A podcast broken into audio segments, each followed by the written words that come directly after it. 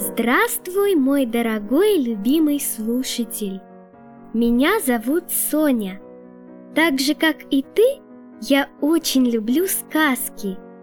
Я прослушала очень много сказок и прочитала много книг.